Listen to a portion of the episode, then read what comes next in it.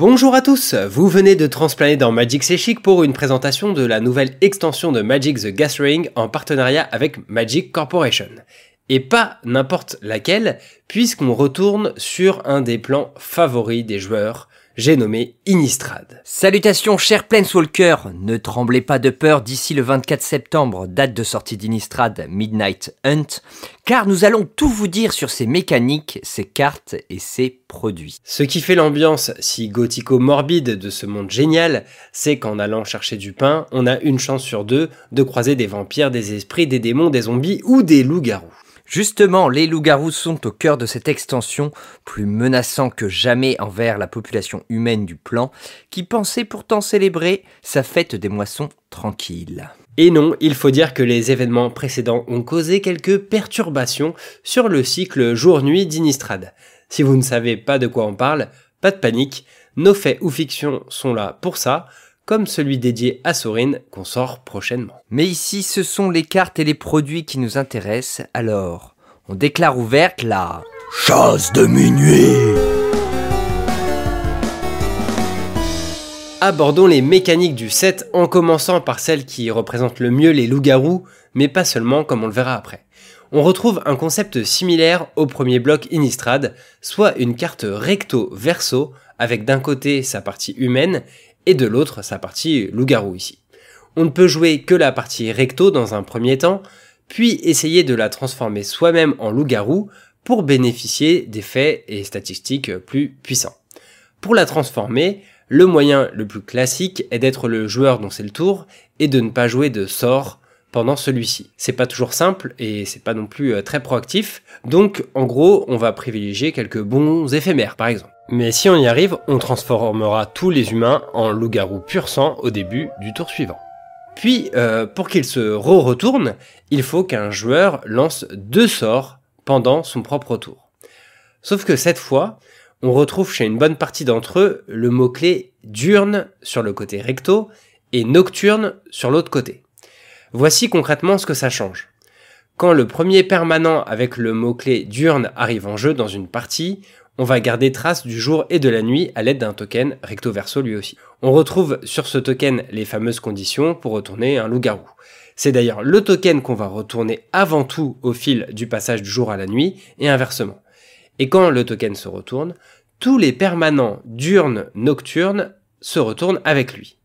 Ça permet en quelque sorte une uniformisation de tous les loups-garous présents en jeu, en plus de mener un espèce de, jeu assez rigolo avec votre adversaire, hein, qui peut lui aussi donc influencer le jour et la nuit. Même s'il n'a pas de permanent à retourner, euh, d'ailleurs, le jour et la nuit s'appliquent pour vous deux.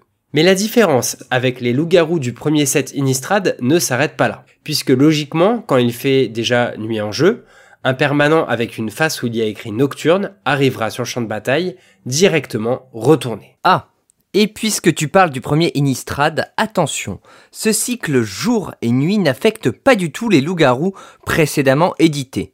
Pour être concerné par le cycle jour et nuit, il faut vraiment que la carte comporte le nouveau mot-clé diurne et ou nocturne. Par exemple, s'il fait nuit et que vous lancez un sondeur des secrets, la célèbre carte, vue jusqu'en Legacy, eh bien, il arrive sur sa face recto normalement car il n'est pas diurne. Une situation pas si impossible, car le célèbre sorcier bleu est réédité ici. Mais revenons à nos moutons dévorés par des loups-garous. Ah, toi, tu veux te faire ton 33e deck EDH, je sens orienté tribal loup-garou, et en jouer plein dedans. Eh bien, franchement, il s'avère justement que la chasse de minuit nous offre un excellent loup-garou tribal légendaire, enfin. Tovolar est diurne, fait piocher quand vos loups et loups-garous connectent et permet même de transformer vos loups-garous comme bon vous semble dès que vous en contrôlez au moins trois, lui compris. Un vrai bon chef de meute. Il n'empêche que le loup-garou le plus connu d'Inistrad n'est pas de Paris, mais est assurément la Planeswalker Arlene Cord. Elle est aussi diurne et offre une versatilité assez agréable qui en fait une des cartes les plus intrigantes du set. 4 loyautés pour 4, elle donne avec son plus 1 le flash et un marqueur plus 1 plus 1 à vos sorts de créatures jusqu'à votre prochain tour. Ou alors se protégera en faisant moins 3 pour accoucher de 2 jetons loups de 2. Si elle se transforme, facile avec son plus 1 ou s'il fait déjà nuit donc, elle ajoute 2 mana à votre réserve via son plus 2 ou pour 0 devient un loup 5-5 indestructible piétinement célérité jusqu'à la fin du tour. Il n'y a pas que les loups-garous qui sont recto-verso dans ce set. On trouve des anges de simples humains, mais aussi des auras, des artefacts ou des terrains, comme cet hôtel hostile. Simple terrain ajoutant de l'incolore, il vous propose aussi de payer un, de l'engager et de sacrifier une bête pour mettre un marqueur âme dessus. Et quand il a trois marqueurs âme, on opère un retournement que même Alfred Hitchcock n'aurait pas prédit. Il devient une auberge rampante 3-7 qui exile une créature de votre cimetière en attaquant. Chaque adversaire perdra X points de vie et vous en gagnez X, X étant le nombre de créatures exilées par l'auberge.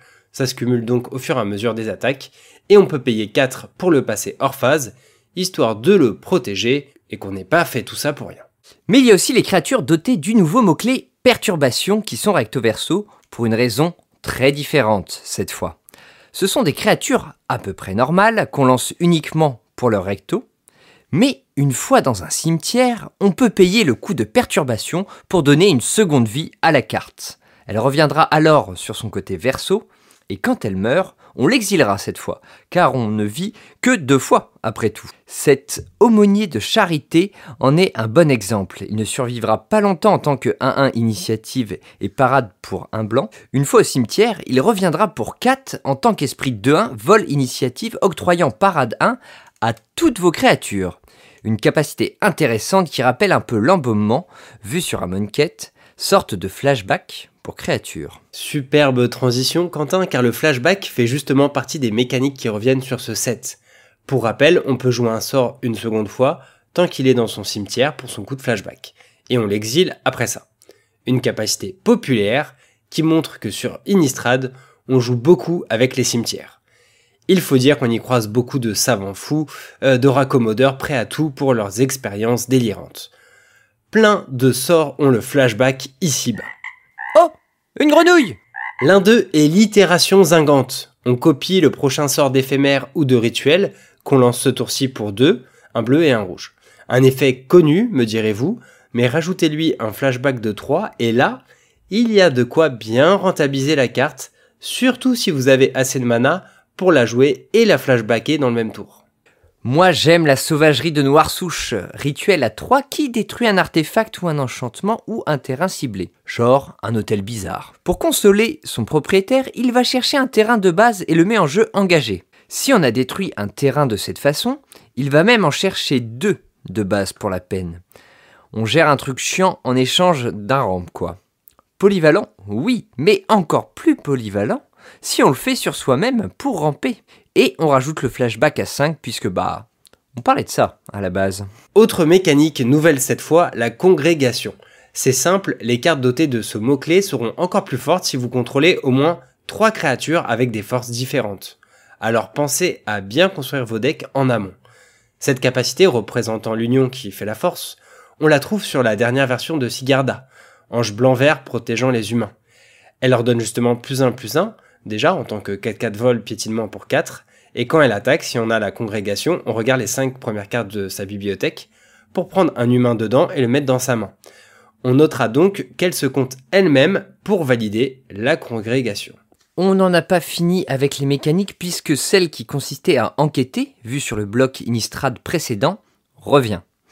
Pour rappel, enquêter, c'est simplement mettre un jeton artefact en jeu qui dit que pour deux, et en le sacrifiant, on pioche une carte.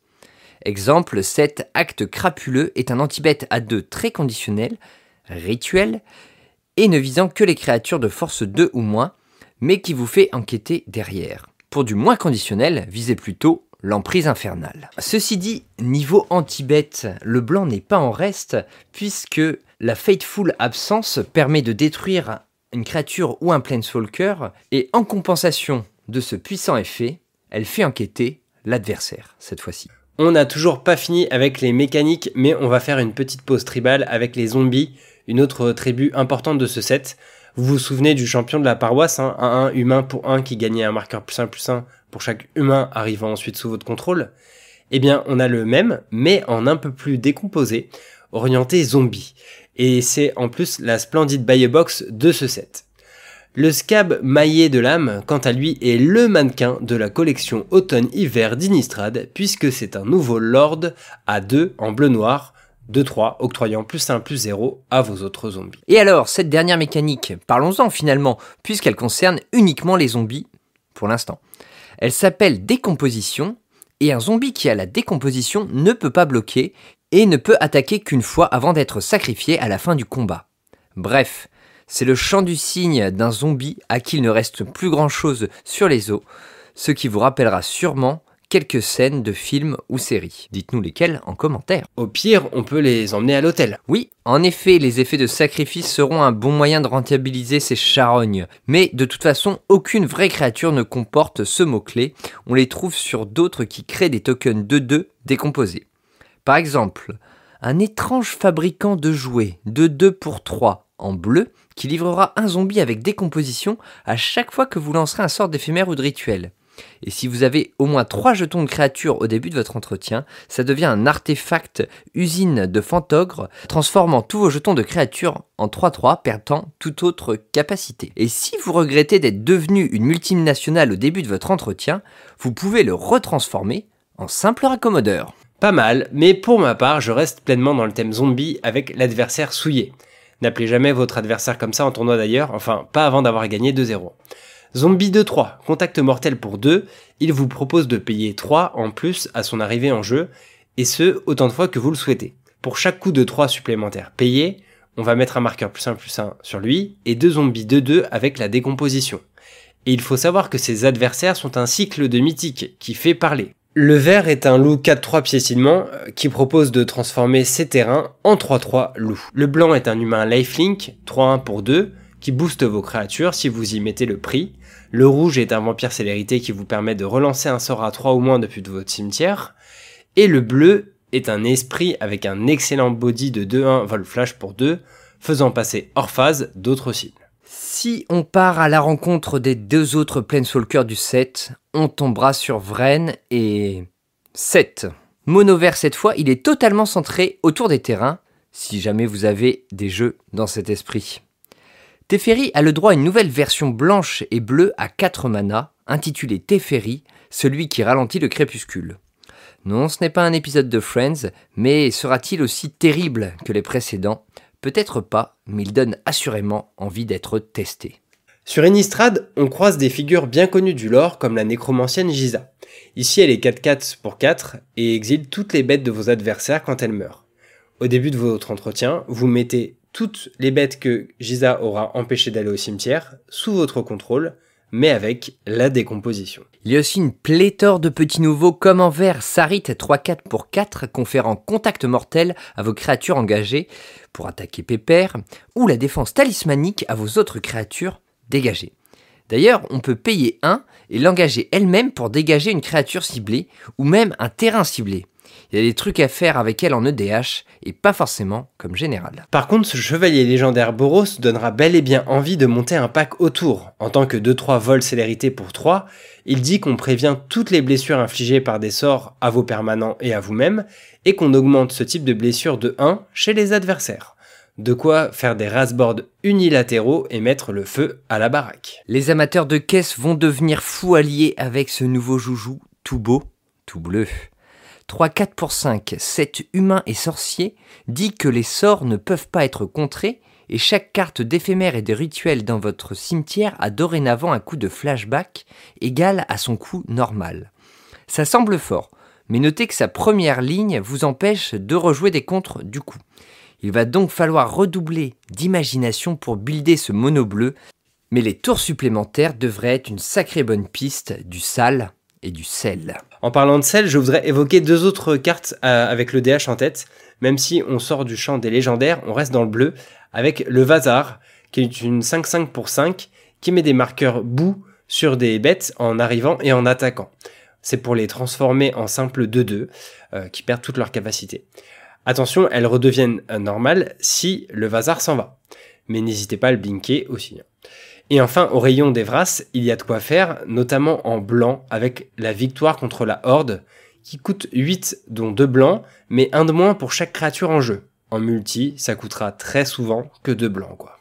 On est obligé d'évoquer un limon vert qui est en tout point semblable au célébrissime Tarmogoyf. Sauf qu'il coûte 5 et qu'il pond un token similaire au début de votre étape de fin.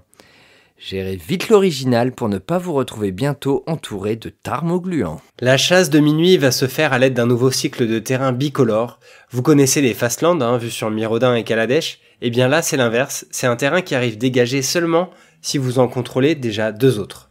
Avec Quentin, on les trouve vraiment pas mal. Ils ne seront handicapants que si vous avez une main à deux terrains, par exemple, dont au moins un slowland, et que vous ne piochez pas d'autres terrains durant vos deux premiers tours. Le temps de retenir le slowland en main pour qu'il arrive d'étape. Donc ça arrivera pas souvent et au pire, vous pouvez aussi le mettre tapé tour 1. Donc franchement, en EDH, puisqu'on en parlait, ça complétera à merveille les mana base sans se ruiner. Innistrad met à l'honneur des tribus très précises. On a déjà vu les loups-garous, les humains et les zombies, mais on trouve aussi de sympathiques anges réanimateurs, un nouveau lord esprit orienté cimetière et surtout des vampires. C'est une lignée très importante sur ce monde, mais qui se la pète un peu, faut dire, comme en témoigne cette vampire mondaine. Mais patience, car ils reviendront assurément en force lors de la prochaine extension de ce bloc coupé en deux, pour notre plus grand bonheur. Intitulée Crimson Vo, elle sera centrée sur cette tribu et plus particulièrement Sorin Markov et Olivia Voldaren, bien sûr. Revenons à ce qu'a à nous offrir la chasse de minuit. Pour monter vos arbées ténébreuses dans le style le plus dantesque possible, vers quel produit vous dirigerez-vous? Car comme les forêts d'Inistrad, le contenu des packs peut être un peu obscur et les versions de cartes nombreuses, comme les chemins tortueux qui nous emmènent dans les tréfonds de l'abysse. Le point de départ est bien évidemment le booster de draft, à privilégier pour ceux qui ne cherchent pas le frisson de l'ouverture, mais bien celui du jeu. Dans ces boosters, 17 cartes dont un token, une carte de remplacement des cartes double face, et un terrain en version alternative Nuit éternelle. 10 communes, dont une double face, 3 incommunes, parfois une double face, et une rare mythique, parfois là aussi qui prend euh, le slot de la double face. Dans un booster sur 3, une carte foil de n'importe quelle rareté viendra remplacer la dixième commune comme d'habitude. Pour les cartes avec des versions showcase, les deux tiers du temps elles seront en version normale et la fois restante dans cette fameuse version alternative. On trouve deux types de showcase pendant notre chasse de minuit. Les premiers sont baptisés Equinox et concernent d'abord les loups-garous et les psychagogues, au centre des dérèglements lunaires affectant Innistrad. Le second type de showcase, Nuit éternelle, est le même que celui vu sur les terrains full art disponibles jusqu'au draft booster. Ces derniers sont vraiment magnifiques d'ailleurs et constituent à eux seuls un argument pour craquer les boosters. Mais d'autres cartes légendaires ont aussi le droit à ce traitement, si particulier en noir et blanc, qui rappelle parfois de vieilles gravures. Les Planeswalkers ont toujours le droit à un traitement borderless alternatif, tout comme les nouveaux Slowland, là aussi trouvables dans tous les boosters. Mention spéciale à la version Alt d'Arline, qui tient un louveteau absolument trop mignon Du côté des boosters d'extension, on n'a que 14 cartes. Le terrain basique Nuit Éternelle aura 15% de chance d'être foil, il va pas falloir se louper pour remplir vos EDH. La carte euh, Art aura 5% de chance d'être signée, hein, celle qui représente une illustration, mais euh, je vous vois venir, tout ce qui vous intéresse c'est la liste. Il y aura une de ces fameuses rééditions dans 25% des boosters. 75 cartes ont été changées sur la liste de 300 cartes afin de garder un peu de fraîcheur pour ceux qui affectionnent ce type de booster. Mais ce n'est pas la seule surprise qu'il a à offrir, car si rares et deux mythiques, autorisés en commandeur mais illégales en standard, peuvent se dissimuler dans les fourrés du wildcard slot. Elles ne sont même pas trouvables non plus dans les decks commandeurs qui sortent en parallèle. Donc à ce fameux emplacement de wildcard, on peut aussi trouver 4 cartes issues des decks commandeurs cette fois, on peut avoir euh, toutes ces cartes en collector booster aussi bien sûr.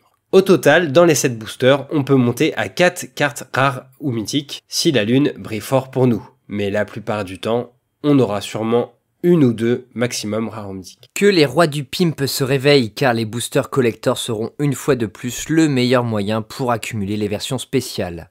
Parmi les 16 cartes du booster, le terrain de nuit éternelle sera ici toujours foil, ainsi que les quatre premières communes, les deux Zunko et la rare qui forment la base habituelle.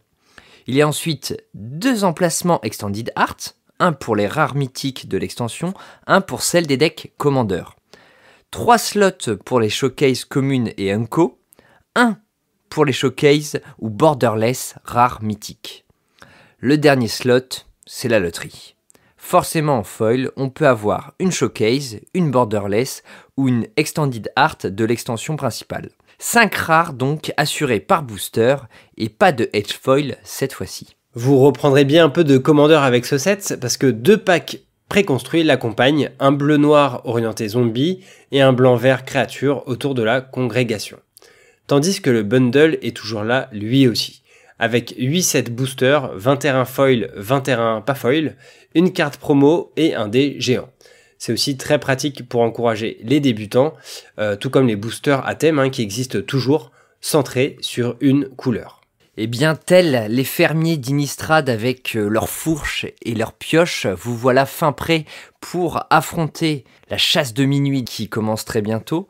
Si vous avez bien votre passe sanitaire, n'hésitez pas à aller faire les avant-premières ce week-end. C'est toujours un moment assez génial. Bah déjà parce qu'on découvre une nouvelle extension, mais aussi parce que ça permet de faire revivre ce qui nous importe à tous dans Magic, à savoir The Gathering.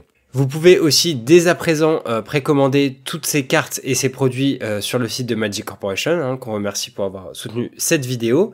Et puis bah, nous, on se donne rendez-vous très bientôt avec euh, des vidéos dédiées au lore. Hein. Il, est, temps, on revient donc sur le parcours de Sorin, qui est donc un personnage très emblématique d'Inistrad.